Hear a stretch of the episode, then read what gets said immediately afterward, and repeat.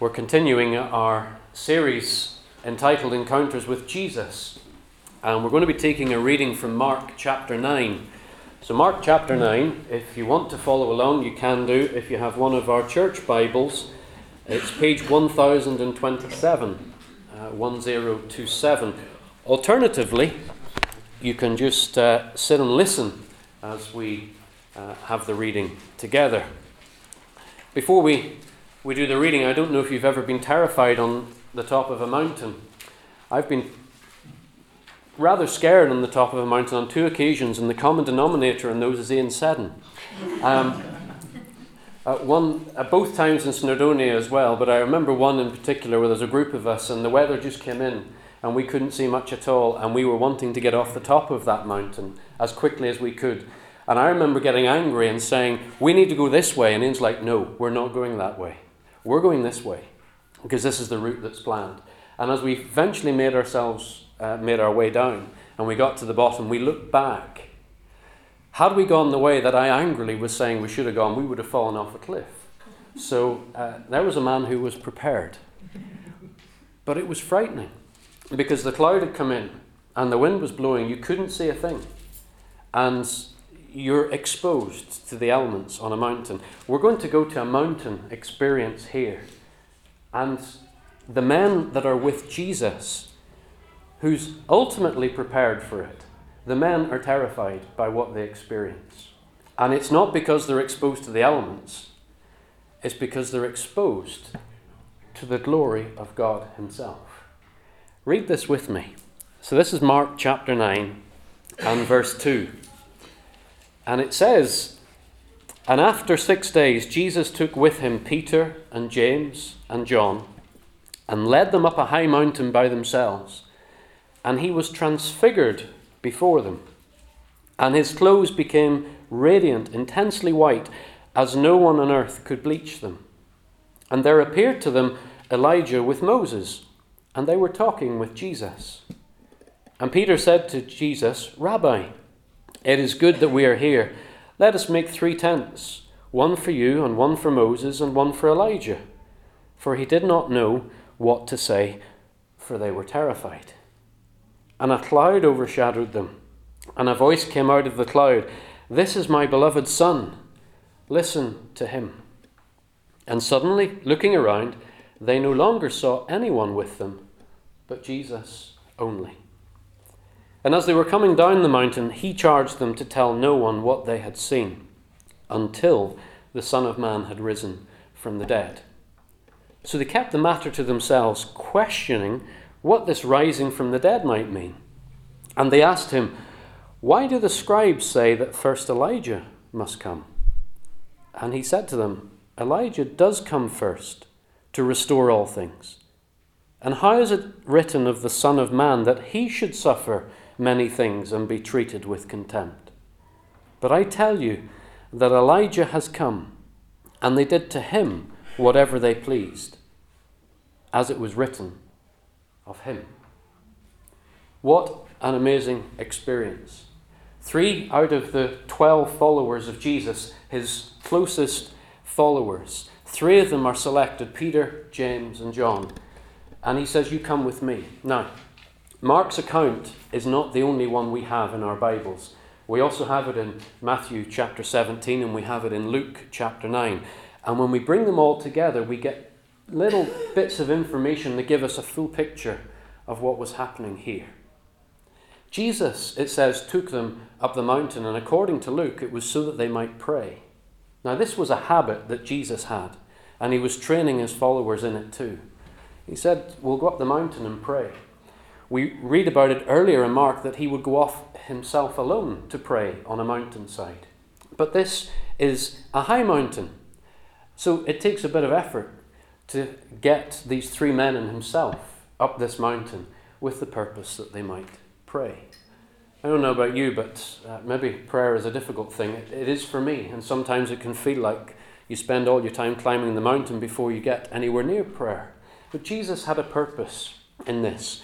And he brought these three men to him for a purpose, not just in this, but in other examples and experiences of his glory, because these were three men who were going to be absolutely transformed themselves and to spearhead the message of Christianity after Jesus had returned to heaven. So these three were selected for special treatment. And what they were going to learn is what I hope we will learn today is that Jesus Christ is greater than anything. Jesus Christ, you might say, well, that's a very uh, straightforward and simple thing to say, but not for everybody. And sometimes, even for believers in the Lord Jesus Christ, we fail to say that Jesus is greater than everything. But that's what these men were being taught. Yes, they'd gone up to pray, and it says in Luke's account that as Jesus was praying, his face altered. Matthew says his face started to shine like the sun in its strength. And Mark has told us that his clothes were white, whiter than anything these men had ever seen. Something remarkable was happening to demonstrate to them and to us, reading it today, that Jesus is greater than any other person.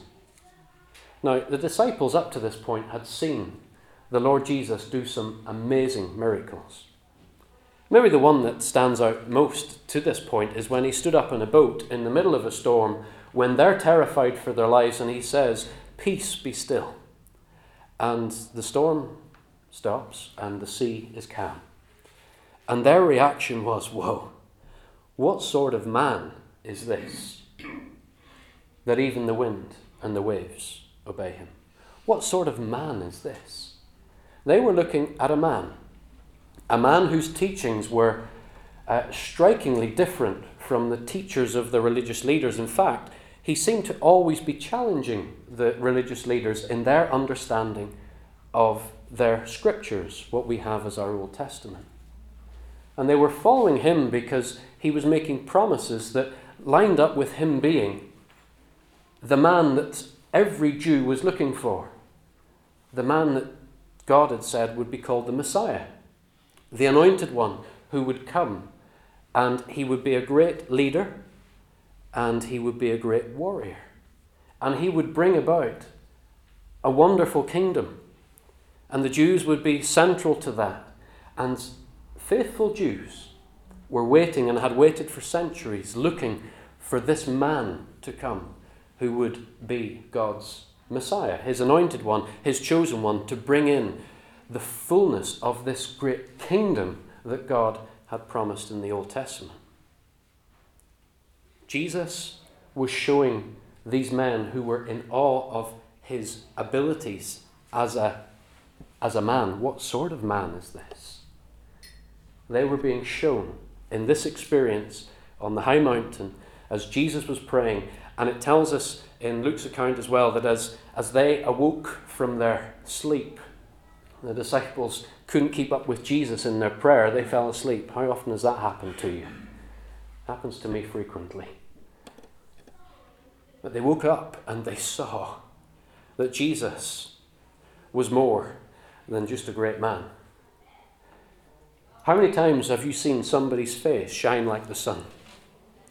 How many times have you seen somebody's clothes be transformed to be whiter than anything you can see on earth?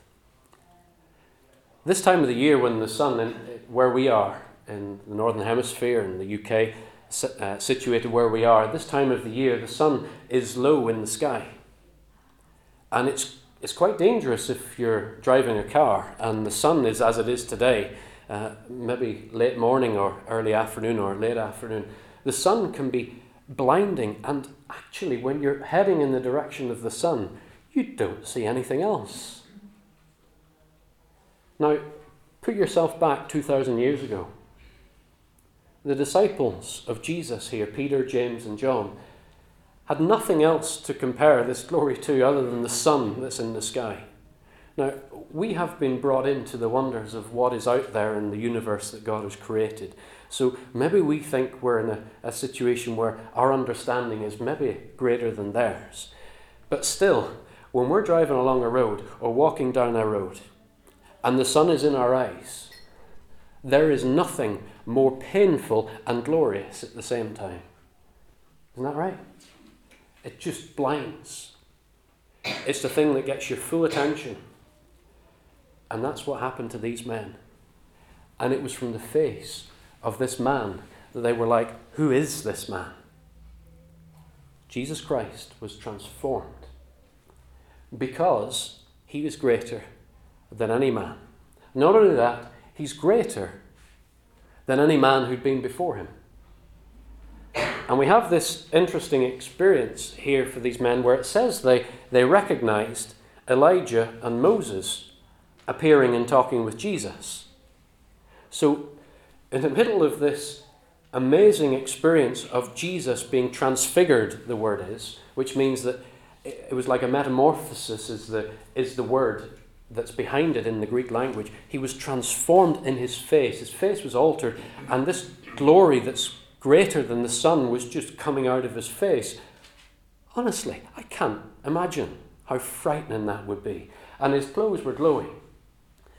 Not only that, but they're able to recognize, I don't know how, but maybe it's because of the conversation, two men who have been dead for a very long time. Elijah has been dead for centuries, and Moses has been dead for even longer. And these two men appear with Jesus Christ as his face is glowing and his clothes are shining, and they have a conversation. And Luke tells us that they were talking about his departure, Jesus' departure. The word is Exodus. They were talking about his Exodus, that Jesus was going away, that he was going to go into something and out of something. They were talking about his departure. It says in Luke that he was about to accomplish in Jerusalem. So something was happening here that was showing that Jesus was greater than any man, that in fact, he was God himself. Because this glory could not come from any normal man. He was demonstrating the reality of who he really was, and therefore his credentials to be the one through whom God would bring in the wonderful kingdom of God that these men and others besides them had been longing and looking for. Jesus was greater than any that had gone before. And actually, Jesus had come to shatter their perceptions, their understandings, and ours as well, of what God is doing when He's bringing in the kingdom of God. That's why Elijah and Moses appear, I think.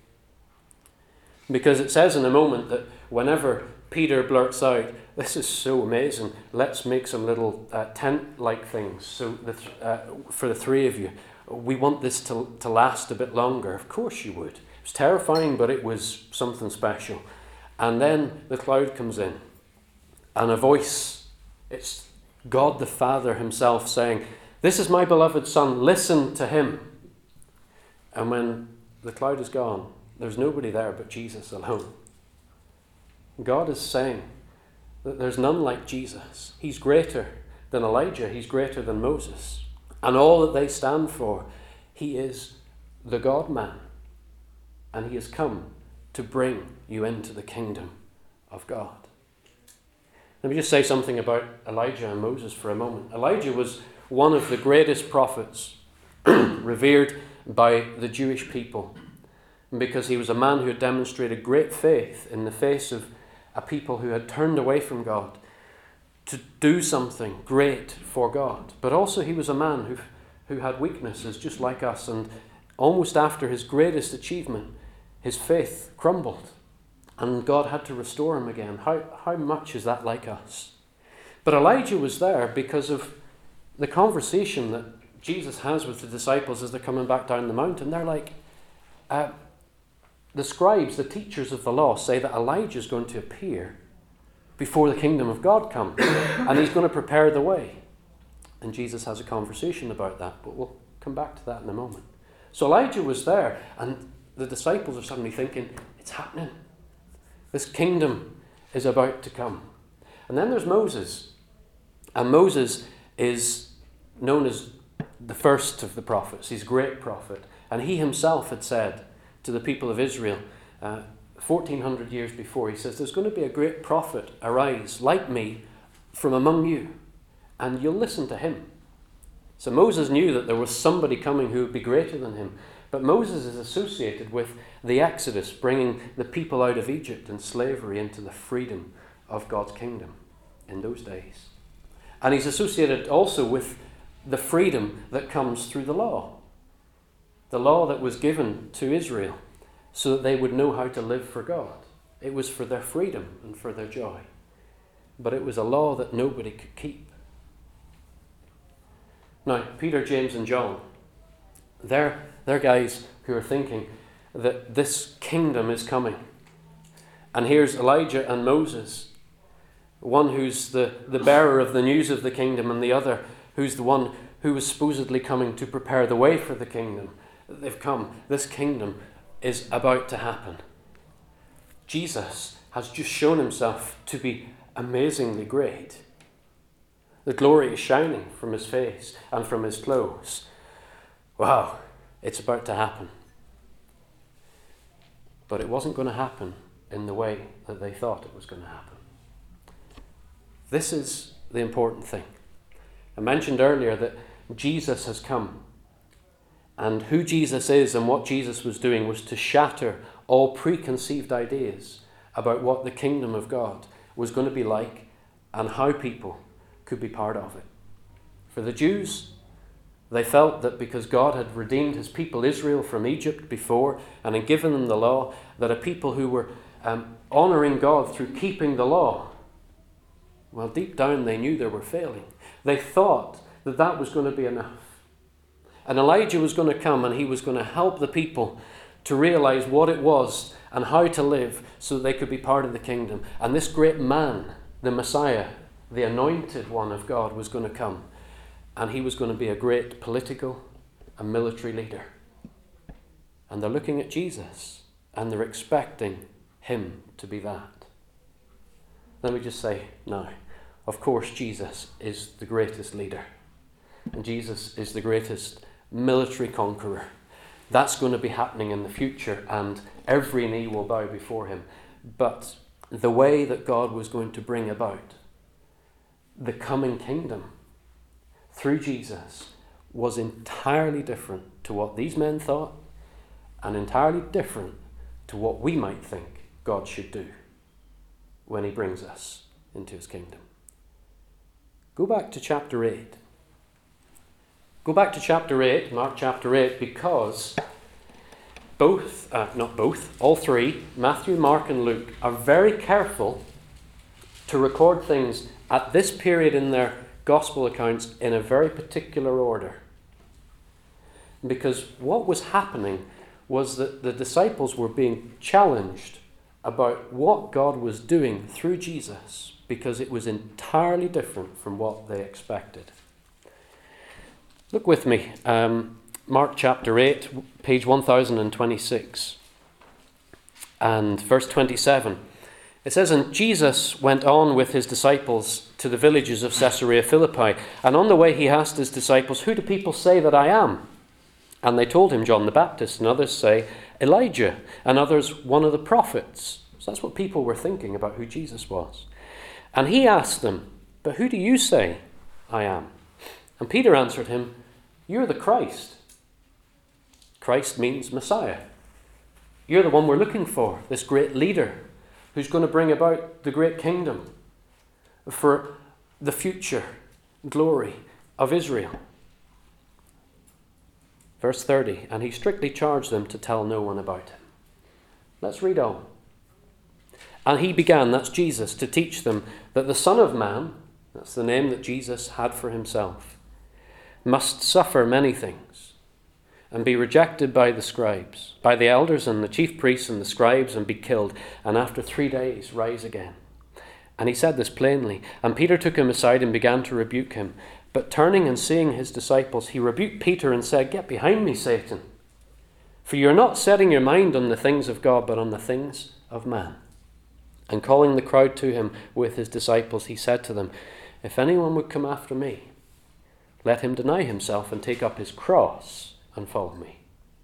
For whoever would save his life will lose it, but whoever loses his life for my sake and the gospel's will save it. For what does it profit a man to gain the whole world and forfeit his soul? For what can a man give in return for his soul? For whoever is ashamed of me and of my words in this adulterous and sinful generation, of him will the Son of Man also be ashamed when he comes in the glory of his Father with the holy angels. And he said to them, Truly I say to you, there are some standing here who will not taste death until they see the kingdom of God after it has come with power. Do you now see why the transfiguration happens when it does? It's because Jesus asks them, the disciples, Who are people saying that I am? Ah, well, you're one of the prophets. But who do you say I am? Uh, you're the Messiah, Peter says. You're God's promised one. And all of our hope is in you, Jesus, to bring about this great kingdom that God has promised. And what does Jesus do? From that moment on, he begins to explain to them that he, the Son of Man, the one they've identified as the Messiah, is going to suffer. He's going to be rejected. He's going to suffer. He's going to die and he's going to rise from the dead. And Peter just cannot understand it and says, No way, that is not happening to you. And the Lord turns to Peter and says, Get behind me, Satan. What a hard thing to say to one of his followers. Your mind is not set on the things of God, but on the things of men. Stop thinking like a man. Stop thinking like humanity. Follow me and think after me the thoughts of God. And then he says, That's going to happen to me. If anybody wants to come after me, to be my follower, you need to deny yourself and take up your cross. And the first mentions of a cross, take up the cross and follow me. You know, somebody, when they were walking out to the place of execution with a cross on their back, at that point they had no rights anymore. They were entirely under the authority of Rome condemned as, a, as somebody who had done something against the Roman authorities, and they were going to die. Jesus is saying the same thing. If you're going to come after me, you give up everything that you think you're entitled to. Give it all away. Because it'll not benefit your soul. And instead, take up your cross and follow me. Give me first place come under my authority. Jesus himself one day would carry a cross out of Jerusalem to another hill, another mountain side. And yes, what he said would happen happened. He had been rejected by the religious leaders. He had suffered the abuse of people mocking him for claiming to be God while all the while challenging what they considered was the way God should operate. And then he went out there and he gave himself to die on the cross. It happened. Jesus died. Jesus says to his followers before it happens, if you want to live with me in the kingdom of God, you must go the same way. And then Six days after that, Jesus takes Peter and James and John up the mountain. Because if Jesus was just an ordinary man, but an extraordinary man, he was no better qualified to die on behalf of sinners than any one of us.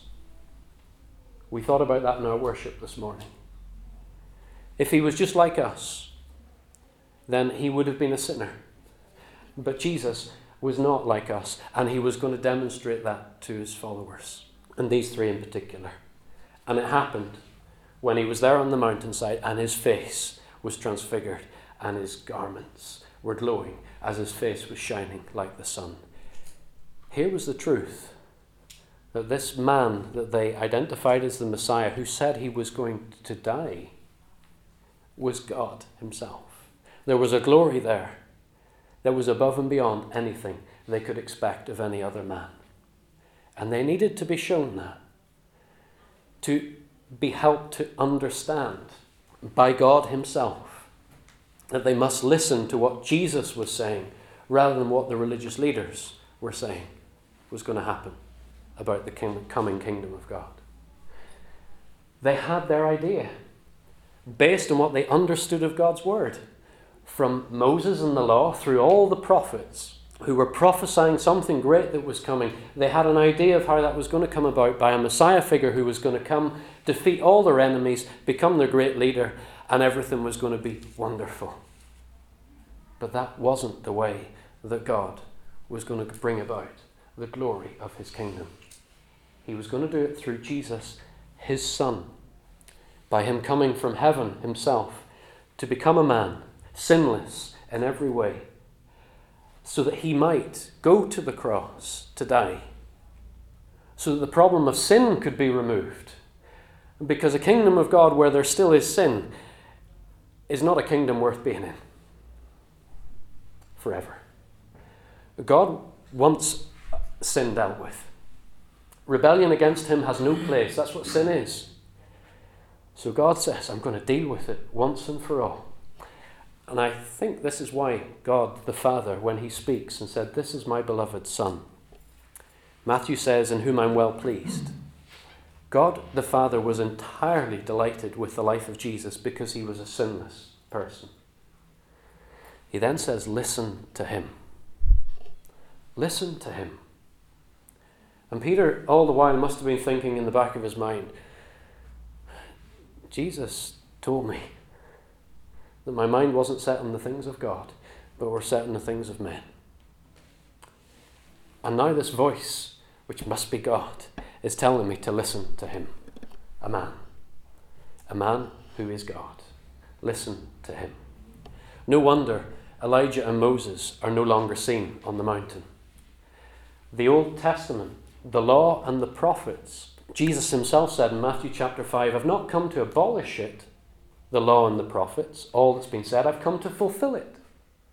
Jesus had come that he might fulfill the law by himself keeping the law, but also being the one through whom God would deal with sin through his ultimate sacrifice. Now, this was contrary to any idea they had. So the disciples then, as the disciples of Jesus now, or prospective disciples of Jesus now, need to see that God works in a way which challenges our very own arrogant thinking about how God should work. God, just, just wipe out sin, just deal with it and bring me into your kingdom forever. I deserve it. That's where the Jews were at, based on the promises of God, but they got it wrong. They didn't see that God was going to ultimately deal with sin so that it wouldn't be present in his future eternal kingdom. For us today, if we think that we're good enough in ourselves to have a place in God's kingdom, this experience on the mountaintop is challenging that entirely because in Jesus Christ, the man who is God, the glory shines out of this sinless man who had said he was going to go and die. It was only through the way of death and through his resurrection that the kingdom of God in all of its glory could come about. This was God's plan. And in Christ, it was being realized. So, this experience on the mountaintop wasn't just a wow, um, Jesus is, is more than just a man. This is wow, we need to listen to what he says because he is God. And he said he's going to die. They still struggled, the disciples still struggled with it. This concept that this great leader, who was supposed to be the one who would bring about victory, was going to himself die. Because when people die, they die. But Jesus had told them he would rise from the dead. He says to them as they're going back down the mountain, now, don't mention this. If you look at, I think it's Matthew's account, don't mention this until the Son of Man has been raised from the dead. Guys, keep this to yourselves for now. You've seen something remarkable. You've heard the voice of God. It's changing your perception of what God is doing through me. Jesus is saying, Allow me this uh, um, liberty here. And he says, But keep it now until I am raised from the dead. And they're sitting there still going, What does this rising from the dead mean? They couldn't get their minds around it. The little conversation about Elijah that they have, that Jesus actually identifies John the Baptist as Elijah. He says, Elijah has already come. John the Baptist had been the one to come and prepare the way of the Lord. He was like an Elijah figure who had come to prepare the hearts of people. He had already come. And Jesus says, Look, if they did this to the man who has come before me to prepare the way, what did they do to John the Baptist? They plotted against him, and they ended up taking him into custody, and through some stupidity, he ends up um, having his head taken off by a wicked king. Jesus says, if they did that to him, and it was written about him that it would happen, if the things that are written about the Messiah, dying and suffering and dying, and being raised from the dead, are written, that's going to happen too. And the disciples are then probably try, trying to fit parts of the Old Testament that just didn't seem to fit into the jigsaw up to this point. Sections of Isaiah's prophecy where it speaks of the Messiah, servant figure, suffering and dying. I'm thinking, okay, so if, I, if John the Baptist has prepared people's hearts and they dealt with him that way, then Jesus is going to suffer the same. Why? Because this is the way that God would deal with sin. The sinless Saviour would give himself on the cross. Scriptures tell us Peter is the one who says in one of his writings, He bore our sins in his body on the tree. And Peter was, in his first letter, was just amazed at the glory that he'd seen in the mountain that day. And he writes of it. John writes of it too at the beginning of his gospel. He says, The word, the expression of God, the final word of God. He became flesh and dwelt among us, and we beheld his glory. Glory as of the only begotten from the Father, full of grace and truth. It was through Jesus that the truth would come. It was through Jesus that God's grace would come. It comes to us when we believe that God's plan of salvation shatters any ideas that we would have about what it means to be saved and have a place in God's kingdom. We can't do it ourselves. We have to put ourselves under the authority of Jesus, who put himself under the authority of God his Father and under the weight of our sin on the cross, knowing that he was going to be raised from the dead. He'd achieved the victory when he died for us. Paul says that God was just when he dealt with Jesus on the cross because God must deal with sin. But if he was to do that with any of us as sinners, we would instantly be wiped out. But God, in his grace, dealt with the sinless one that he had provided. And therefore, he is just in doing what he's done, and he is just to forgive us our sins when we say, Jesus, you died for me. God, you've done this for me. I don't bring anything to it. I just put myself under it and say, Thank you, God, that you've done this for me. This is all of grace. This is truth. This is glory.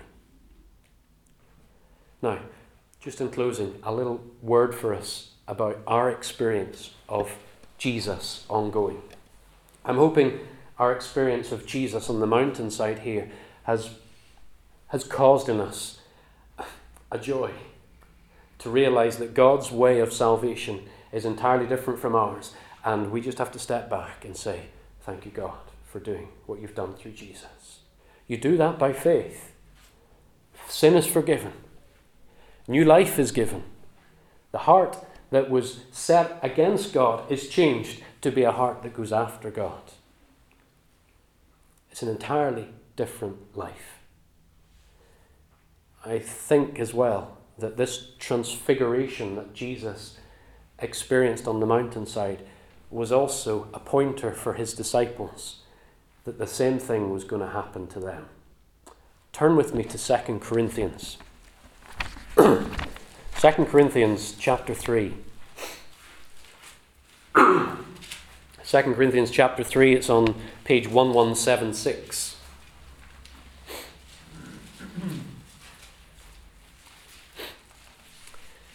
And we'll read verses 16, 17, and 18.